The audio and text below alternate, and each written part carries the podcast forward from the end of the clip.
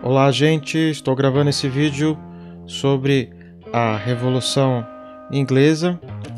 Espero que vocês consigam compreender. E se não compreender, é só mandar dúvida para mim.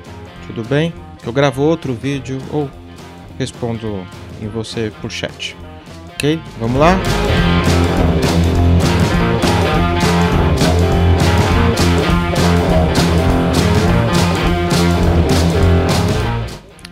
Então é o seguinte: uh, começar a falar de Revolução Inglesa, a gente geralmente chama a Revolução Inglesa da primeira Revolução Burguesa. Por quê? Porque a burguesia ela surge exatamente nessa época aí. É, e vai ser a primeira, vamos dizer assim, tomada de poder da burguesia. Pô, quem tinha poder antes? Quem tinha poder antes eram os nobres. E este poder ele não se dava necessariamente pelo dinheiro, mas pela hereditariedade. Você nasceu numa família nobre, você será nobre. Então, beleza, Revolução Inglesa. Então, esse é o grande resumo. Isso é o que você tem que ter na cabeça aí, basicamente decorado, que a Revolução Inglesa, ela foram revoluções, né? Por que foram revoluções? Porque dentro dela teve a Revolução Puritana, de 1642 a 1649. Ah, depois da Revolução Puritana, entra a República Puritana, de 1649 a 1658. Depois a Restauração, quer dizer, voltam os monarcas ao poder. Depois a Revolução Gloriosa e acaba. É quando se estabelece uma monarquia parlamentar, onde o rei reina, mas não governa.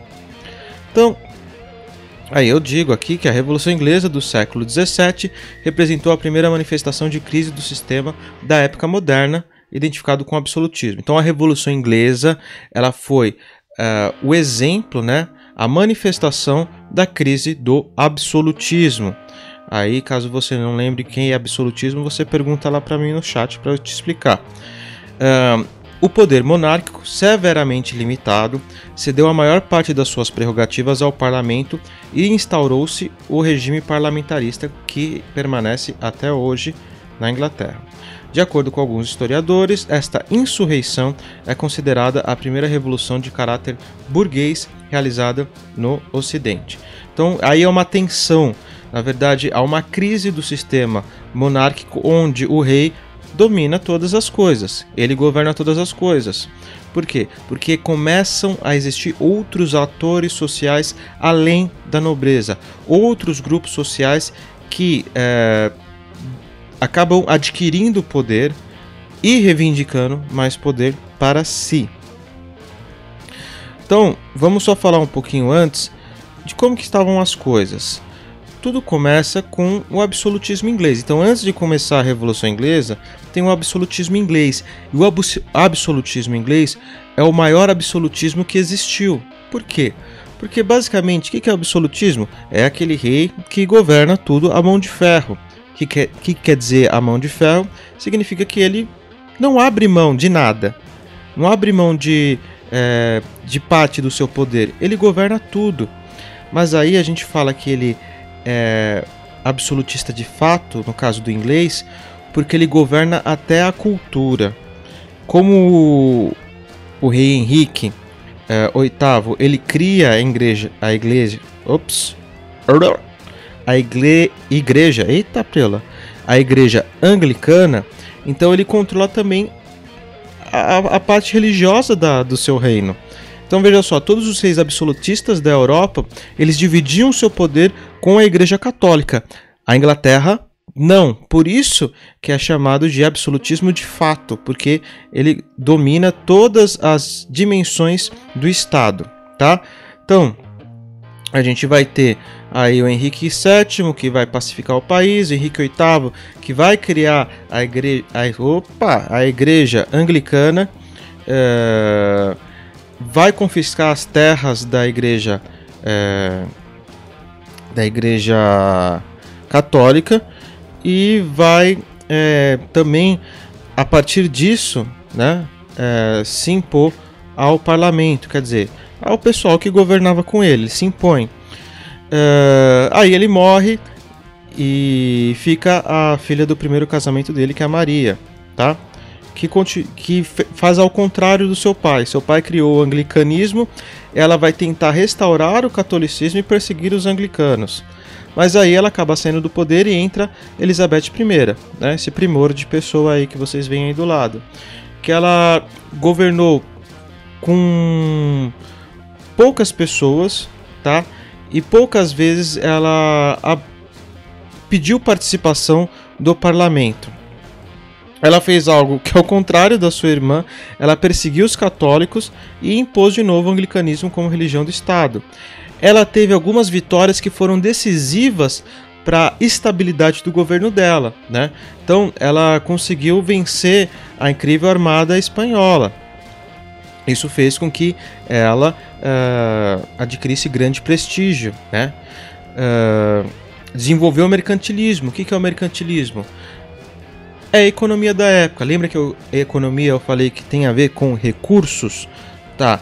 Então, neste caso, o mercantilismo é, levando em consideração que o mundo anterior a, ao mercantilismo é um mundo de poucas trocas comerciais. O que a gente está na época moderna. O que antecede a época moderna é a Idade Média. Na Idade Média não tem troca comercial. É basicamente, vamos dizer assim, tudo é produzido na sua rua, na sua rua de casa, tudo que você precisa. Que seria o básico, né? Não vai ter uma diversificação de produtos. Vão produzir só comida, beleza? Vão costurar alguma roupa, alguma coisa do tipo, tá? Uh, mas aí a Elizabeth ela vai conseguir maximizar aquilo que Portugal e Espanha fez, que é estabelecer as rotas comerciais. Ela vai controlar tudo eh, e ela vai controlar desenvolvendo o que uma uma indústria marítima que foi capaz de vencer a Espanha. Ela estimulou corsários, que eram basicamente piratas financiados pela Inglaterra. Então, é, ela basicamente falava assim: meus, meus marinheiros, vocês podem assaltar qualquer navio que não seja o nosso. Então, assaltava navio de português, de francês, de espanhol e etc. Tá? E ela fez algo que eu falei lá na, na, na aula, que era os cercamentos. Esses cercamentos, eles fizeram aumentar a produção, né? Produção na agricultura, porque ela começou a, investir, tipo, colocar tecnologia de arado e tudo mais. Só que ela fez isso aonde? Ela fez isso na, na, nas terras que as pessoas usavam para plantar sua comida. Então ela pegou as terras, que, as terras que eram, é, que a gente chama de terras comuns, que era a terra do povo, é, naquela estrutura feudal, que a estrutura feudal basicamente tem o senhor feudal, o reizinho da região, esse reizinho, ele tem a terra dele, que é onde plantam para ele. Ele tem as pessoas que trabalham para ele. E essas pessoas que trabalham para ele têm um pedaço de terra. Aí o que, que Elizabeth faz? Elizabeth fala: Sabe esse pedação, pedacinho de terra do povão? Não é mais do povão, é meu. E ela cerca, por isso que chama cercamento. Eu falei cerceamento, que também é uma forma de, de falar. E aí esse pessoal que não tinha o que comer no campo acaba indo para a cidade. Por isso que fala aqui, ó, êxodo rural. Êxodo rural é sair do campo tá? E aí a dinastia Stuart, a dinastia Stuart, ela ela vai ser bem problemática, por quê? Porque ela vai ser uma dinastia de direito. O que, que significa isso? Significa que não tem mais o controle da igreja. A dinastia Stuart, ela tenta restabelecer o catolicismo, tá? E nesse, nessa de restabelecer o catolicismo, ela, ela acaba perdendo uh, a parte, vamos assim, religiosa, né? É, é um absolutismo só na, nas leis, nas coisas do Estado, não nas coisas religiosas. Então é um absolutismo de direito, que é o que vocês vão ver que acontece basicamente em todos os outros países absolutistas, tá? Então a, a gente sabe, Elizabeth morre e aí o parente mais próximo vai ser o Jaime I e ele vai tentar governar de uma forma absolutista, mas ele aí entra em contato com os burgueses da, da Inglaterra, que fazem parte do parlamento, tá? Uh, e aí as, as aproximações dele com outras nações, com o catolicismo, uh, o aumento de impostos que ele promove, vai acabar gerando uma crise e gerando uma revolta, né? uma guerra. E aí o Jaime ele o Jaime ele sai, né? Ele ele morre, aí vai entrar o seu o seu herdeiro, Carlos I, e aí o Carlos I ele exagera mais ainda, tá? Uh, por quê? Porque os conflitos eles vão se tornar maiores, aí o Carlos I está de saco cheio do parlamento, ele fecha o parlamento, né? Uh, por que, que ele fecha o parlamento? Porque o parlamento queria tirar também os poderes dele. O parlamento obrigou a este rei a que aí chama a petição de direitos que obrigava a coroa a manter um grande exército ou criar novos impostos, né? Então quer dizer, o parlamento estava querendo frear. Oh, você não pode criar mais imposto. E também estava querendo impedir que ele tivesse um exército forte, porque se ele tivesse um exército forte, ele podia impor à força tudo que ele queria, tá? Carlos não vai aceitar isso e vai dissolver o parlamento, né? Então ele governou durante muito tempo sem o parlamento. Ele e nessa de governar sem o parlamento, ele aumentou os impostos, né? E aí ele ele faz diferente do pai dele, ele restabelece, desculpa, ele restabelece o anglicanismo, mas o povo não é anglicano. O povo também não é católico. O povo, ele vai ser calvinista ou presbiteriano, que é uma, o que, que é o calvinista, o que, que é o presbiteriano? São religiões protestantes. O anglicanismo, o calvinismo, uh, o presbiterianismo, o luteranismo são religiões uh, protestantes que vão depois dar origem às, igrejas protestantes evangélicas que tem hoje. Isso daí começa a ser mais difundido aí nessa época. Então, ele ele como rei, presta bem atenção nisso, ele quis impor uh, que todas as pessoas tivessem a mesma religião que a dele, né? Então a galera não gostou. Aí a gente usa a questão puritano. Quem que são os puritanos? Os puritanos são os calvinistas, tá? Uh, seria algo equivalente aos evangélicos, tá?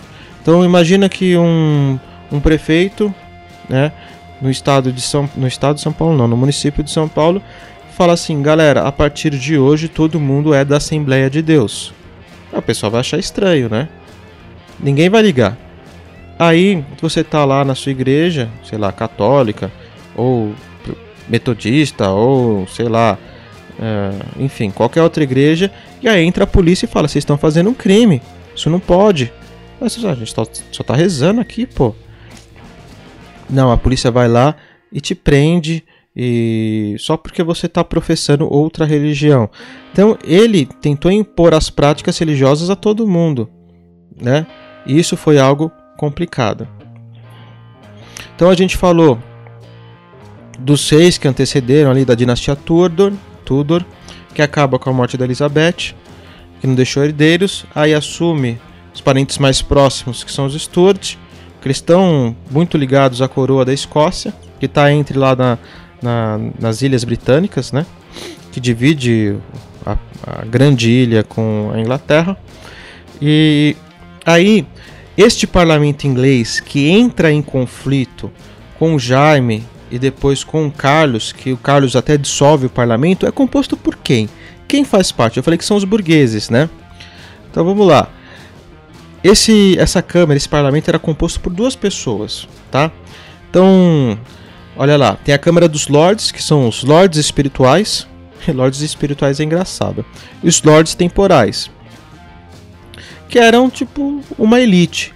Mas também estavam com eles a Câmara dos Comuns, que eram os yeomen, né, é, e os gentlemen, que são os comerciantes e etc. Que eles eram na sua maioria calvinistas. Então é, existe uma galera ali, os burgueses tomam força e os comuns eles tomam forças é, dentro do parlamento inglês. E aí a gente isso daí tudo foi antecedente e mostrando os atores, tá? Aí acontece a Revolução Puritana. Revolução Puritana é, foi uma reação a essa tentativa de impor o anglicanismo, tá? E aí a galera é, se revoltou, ok?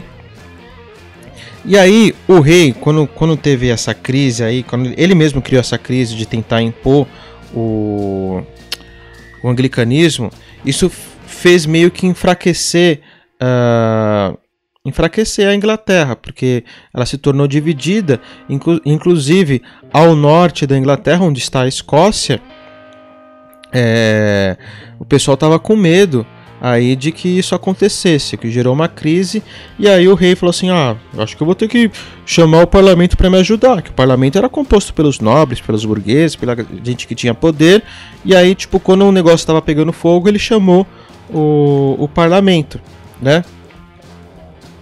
É... E aí só que a câmera ela acabou é, não agindo da forma como Carlos queria, né? O parlamento acabou tirando o poder dele e e aí é, tirou o poder dele é, do exército e, e fez com que basicamente gerasse uma crise, o que? Uma crise dentro da Inglaterra.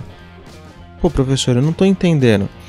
Resumindo, basicamente essa treta aí de um medo de imposição uh, de um anglicanismo a todo mundo, a todas as pessoas que viviam ali na região da, da onde hoje é o Reino Unido, né, porque o Reino Unido ele é composto pela uh, Escócia, pela Irlanda, pela Irlanda do Norte, pelo país de Gales e pela Escócia. São vários países, né? Então, ao norte da Ilha Maior, que faz parte do Reino Unido, fica a Inglaterra. Só que todos esses reinos aí, vamos dizer assim, uh, essas monarquias que compartilham essas grandes ilhas, que é a Grã-Bretanha, são tudo um parente do outro, né? Só que cada um, como as famílias, elas têm as suas diferenças. Uh, só que isso acabou gerando uh, o crescimento de um poder de um, que seria dos Stuart, que os Stuart estavam dominando a Inglaterra, eles já dominavam a Escócia, putz, vai gerar uma tensão muito grande, um medo muito grande de que aquilo que está fazendo na Inglaterra de impor uh, o anglicanismo aconteça em todo lugar, né, em todos os lugares, o que vai ser o estopim aí para uma guerra civil, tá? Uh, então escreva aí: de um lado estava o rei apoiado por católicos e anglicanos, cavaleiros de outra Câmara dos Comuns, apoiada pelos puritanos, cabeças redondas. No parlamento surgiu o líder político-militar que se destacaria na história da Grã-Bretanha, Oliver Cromwell. Ele organizou o exército do parlamento segundo o novo modelo New Mod Army, exército de novo tipo, posição por mérito. Então, é, a posição não era dada por se você é nobre, se você não é nobre, se você é bem nascido, se você não é nascido. O exército de Cromwell era você é um bom soldado, então você vai crescer. Você é um mau soldado, você vai continuar sendo soldado ou nem será soldado, né? Uh, aí essa guerra civil vai ter os caras do rei, vai ter os caras que vão representar os burgueses que estão do lado do Cromwell. Uh, e vai ter uns caras mais pobrezinhos, tá? Que são os niveladores, os levelers. Que eles não queriam, tipo, disputar o poder. Eles queriam, tipo, condições melhores de vida, tá? E aí quem vai ganhar? É o rei? Uh, é Cromwell? É o... É a massa, né? Que queria voto para todo mundo, queria que tivesse terra no campo para todo mundo de novo. E esses caras, esses caras que falavam as coisas, os levelers, que falavam as coisas que iam influenciar, é, iam influenciar quase todo mundo, né? Porque eles tipo iam falar, galera, cês, todo mundo precisa de terra, vamos dar terra para todo mundo, vamos deixar todo mundo votar. Então isso encantava lá as pessoas e o povão mesmo é, caía na caía. É, é meio depreciativo falar dessa forma, mas as pessoas eram influenciadas por esse tipo de discurso, né? Mas esse grupo político não vai ser o grupo político que vai ganhar, mas este grupo político, os levelers, eles vão ser importantes para conseguir juntar a massa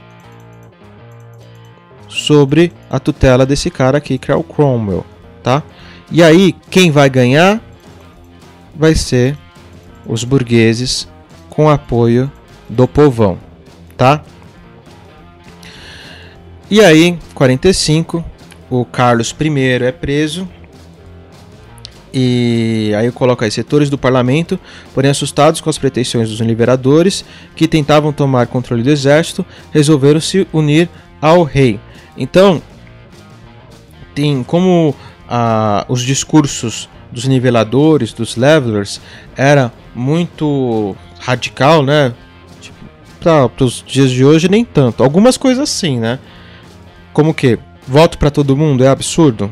Não, não é absurdo, né? Porque o governante ele vai representar o total da população. Então, se ele representa o total da população, todos têm que votar. Uh, mas essa questão de divisão de terra, se hoje ainda assusta, imagine nessa época, né? Então, é... parte do parlamento vai ficar com medo de terem suas terras tomadas pelos niveladores. Lembra que tem uma, uma galera ricona no, no parlamento? Aí esses caras vão abandonar o parlamento e vão se unir ao rei, né? E aí, como o parlamento apoia uh, o rei, aí o parlamento ajuda esse rei a fugir, tá? Uh, só que aí o parlamento ele traiu o rei, que tinham prometido que ele ia fugir para a Escócia, traíram ele e ele foi entregue aos ingleses que, acabavam, que acabaram matando o rei, porque com a morte deste rei uh, acaba a monarquia. E foi aí que foi proclamada a república, uma república, uma república que nem é o Brasil hoje, né? Na Inglaterra em 1649. Então aí começa a República Puritana. República Puritana ela foi uma república não. República não quer dizer democrático, tá? República quer dizer res pública, coisa pública. Monarquia, monarquia quer dizer que toda aquela terra pertence a uma pessoa. República diz que toda aquela terra que faz parte de uma nação pertence a todo mundo. E aí, essa é uma das diferenças. A outra é que, ora, se a terra pertence a todo é, a um rei na monarquia, então ela vai pertencer aos seus descendentes. Então, na monarquia, o poder é hereditário. Na república, é um tipo de governo não hereditário. É um tipo de governo democrático? Não. Ele é um governo não hereditário.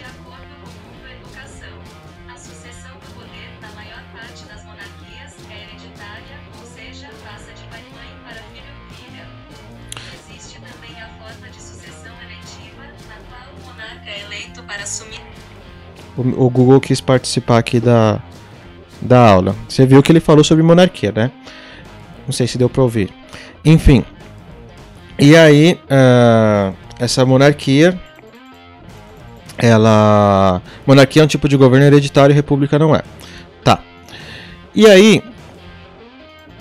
A República Puritana, ela também vai ter os seus grupos sociais, que, por exemplo, é, dentro dos levelers, né, dos niveladores, era, era o pessoal que tinha as demandas ali é, sociais, né? E dentre eles tinha os caras que eram mais radicais, que eram os diggers, que é escavadores em inglês, tá? Uh, então, dentro da Revolução Puritana, Cromwell ele teve um, um, um, ele governou com um parlamento, ele era apoiado pelo exército e ele é, tipo derrotou o pessoal que tinha que tinha as pretensões mais revolucionárias.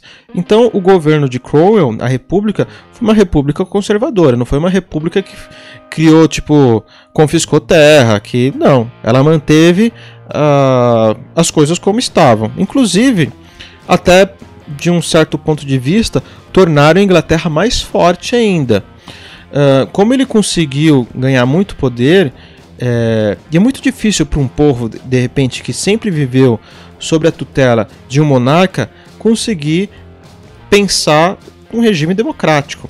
Quem vive sobre, por exemplo, durante toda a sua vida numa ditadura e de repente está numa democracia, fala assim: mas eu só sei viver numa ditadura. Ele, claro que ele não fala isso, né? Mas na prática é, vai agir dessa forma, né? O Brasil é um, é um exemplo disso. O Brasil ele viveu boa parte da sua história sobre a tutela de regimes militares. Você teve regime militar no Estado Novo, você teve regime militar ali de 64 até uh, 89. Uh, você teve em toda a parcela do, do, do, do início da República, governos que presidentes eram militares. Se não eram militares, eram ligados, por exemplo, ao agronegócio. Então, toda a nossa história, ela foi uma história de, de república, foi uma história governada ou por uma elite latifundiária, isto é, ligada ao agronegócio, ou por militares, salvo algumas exceções. Então, se isso é bom, isso é ruim, aí a gente tem que é, avançar um pouco mais nessa reflexão, mas a gente é, antes tem que fazer algumas alguns exemplos históricos do que aconteceu antes, inclusive na própria Inglaterra. Então, o Cromwell, ele tendo poder, qual é a tendência de quem tem poder? É não abrir mão. Então ele adquiriu o poder e ele se deu o título de ditador vitalício hereditário. Então, é, todo mundo que tem o poder e é ambicioso quer continuar no poder. E não só continuar no poder, como deixar para os seus filhos. Imagine só se um presidente da república vira um ditador e deixa o cargo é, de presidente para os seus filhos. Isso seria problemático, né? Bem, foi isso que aconteceu na, na Inglaterra, na República Puritana ou República de Cromwell, porque era dele, né? Aqui está Cromwell e o seu sua posição posição e olhar meio vistoso, né? Ele está um pouco carequinha. Não que isso seja um problema. Beleza, o que que Cromwell fez? Ele extinguiu as estruturas feudais, que é aquela coisa, aquela divisão que eu falei de terras, né? Terras comuns, as terras dos senhores feudais. Ele, como ele teve um poder, ele meio que excluiu, pegou as terras dos nobres lá que só tinha terra, não tinha mais nada, não tinha riqueza, confiscou aquilo. Então ele extinguiu a estrutura feudal, né? De liderança local, extinguiu isso. Uh, e, e acabou vendendo essa, essas terras para quem fosse produzir de fato. Ele criou também o ato de navegação, expliquei isso em aula, que permitia que a Inglaterra uh, controlasse todo o comércio, tá? Então, todo mundo que, sei lá, que comercializava com a Inglaterra só podia comercializar com a Inglaterra. Então escreva aí. Em 51, 1651, Cromwell publicou o Ato de Navegação, que permitia a importação pela Inglaterra somente de mercadorias estrangeiras transportadas em embarcações inglesas ou de países que produziam as mercadorias importadas. Então, quer dizer, ele quis controlar com o ato de navegação tudo. Né? Isso foi muito importante para o desenvolvimento econômico da Inglaterra. Uh, o ato de navegação, claro, ele provocou reações dos holandeses, né, de outras pessoas, que eles tinham muito lucro com o comércio inglês. Então, basicamente, é, a Inglaterra, todo o lucro que se tinha com os outros países, né, que dividiam, foram para a Inglaterra, tá? Isso foi algo calmo? Não, por exemplo, gerou uma guerra ali dentro da República de Cromwell teve uma guerra contra a Inglaterra, que acabou com a vitória de Inglaterra, e aí uh, mostrando que a Inglaterra estava ali para ficar na história. Né? Só que Cromwell morre e com ele morre também a República, porque o seu filho, Richard, ele não tinha. Uh, ele não era o pai. E aí, quem que volta? volta o Carlos, a, a, a, os Stuart, né? Uh, Carlos II, filho do rei decapitado, ele assume uh, de novo o, essa dinastia aí, a coroa inglesa, tá? Então acaba com a morte de Cromwell acaba a república, uma república ditatorial, né? Uma república não democrática. Mas acaba a república e volta a monarquia ali com a pessoa que estava ligada ao trono. Uh, ao trono uh, inglês, tá? E quem vai voltar? Carlos II. E aí, Carlos II, filho do rei, antigo rei decapitado, ele ele era muito próximo de um outro rei absolutista muito conhecido, que era o Luís XIV, rei da França, tá? Uh, e ele ficou ali na, na Inglaterra durante 25 anos, tá? Mas sempre ali tendo a suspeita do, das elites do parlamento, ok? E aí quem entra em 85, de 60 a 25, então 70, não, 85. Então 85, aí vai entrar Jaime II, que aí vai tentar restabelecer o absolutismo e o catolicismo na Inglaterra. Meu, isso depois de toda a treta que teve na Inglaterra, é óbvio que ia dar problema, tá? Só que toda a posição dele já gerava vários problemas ali com o parlamento. Então, o uh, que, que aconteceu? Então eu coloco aí a Revolução Gloriosa, última parte, hein? Revolução Gloriosa. A questão se agravou quando Jaime II teve um filho, pois até então a herdeira do trono era sua filha Maria Stuart, protestante. Então, a filha dele era uma protestante. Então, uh, a Inglaterra não tinha problema com mulheres governantes. ela teve duas, inclusive uma muito proeminente, e, inclusive que é dado, que é outorgado a ela uma posição muito destaque dentro da história mundial. Se é da história mundial, também da história inglesa. Então não tinha problema com uma, com uma rainha, principalmente protestante. Só que aí quando o Jaime é, ele teve um filho, Aí o pessoal falou assim: Meu, se colocar esse filho, a gente já conhece a Maria, a Maria já estava de boa, o que a gente faz? Então o parlamento, né, sentiu que tinha poder para tirar o rei. Se o parlamento acha, né, um grupo de pessoas de elite, é, não concorda com o governante e acha que tem poder de tirar ele, ele vai tirar, tá? Então o parlamento então passou a conspirar a depor uh, ah, para colocar a Maria, tá? E Maria era casada com um país também é, bem burguês, que era a Holanda, Holanda, Países Baixos, né? Uh, então o parlamento conseguiu tirar Jaime II sem uma grande guerra, né? Ela basicamente depois ele colocou a Maria, que era casada com Guilherme de Orange, e aí, foi isso que aconteceu. Teve sangue, teve guerra. Pô, deve ter tido algum conflito ou outro, mas não teve algo como no passado recente em inglês, tá? Então, coloco ali, em que se pese os pequenos combates, o movimento foi essencialmente pacífico, passando a história com o nome de Revolução Gloriosa ou Revolução Sem Sangue. Jaime, ele fugiu para a França, Tá? Imagine só o medo que esse parlamento aí, que esse grupo botou uh, no Jaime II, né? Acho que Jaime já não tinha, ele governava sozinho, não tinha apoio do parlamento, não tinha apoio da, da elite econômica da época, né? Que foi crescendo ali com os governos anteriores. Então, o parlamento, o parlamento proclamou a elite inglesa, a elite política e econômica que fazia parte uh, da Inglaterra, né, proclamou Guilherme e Maria reis, tá? E a partir daí, se, olha só, se inicia uma monarquia, uma monarquia, só que uma monarquia parlamentar constitucional na Inglaterra.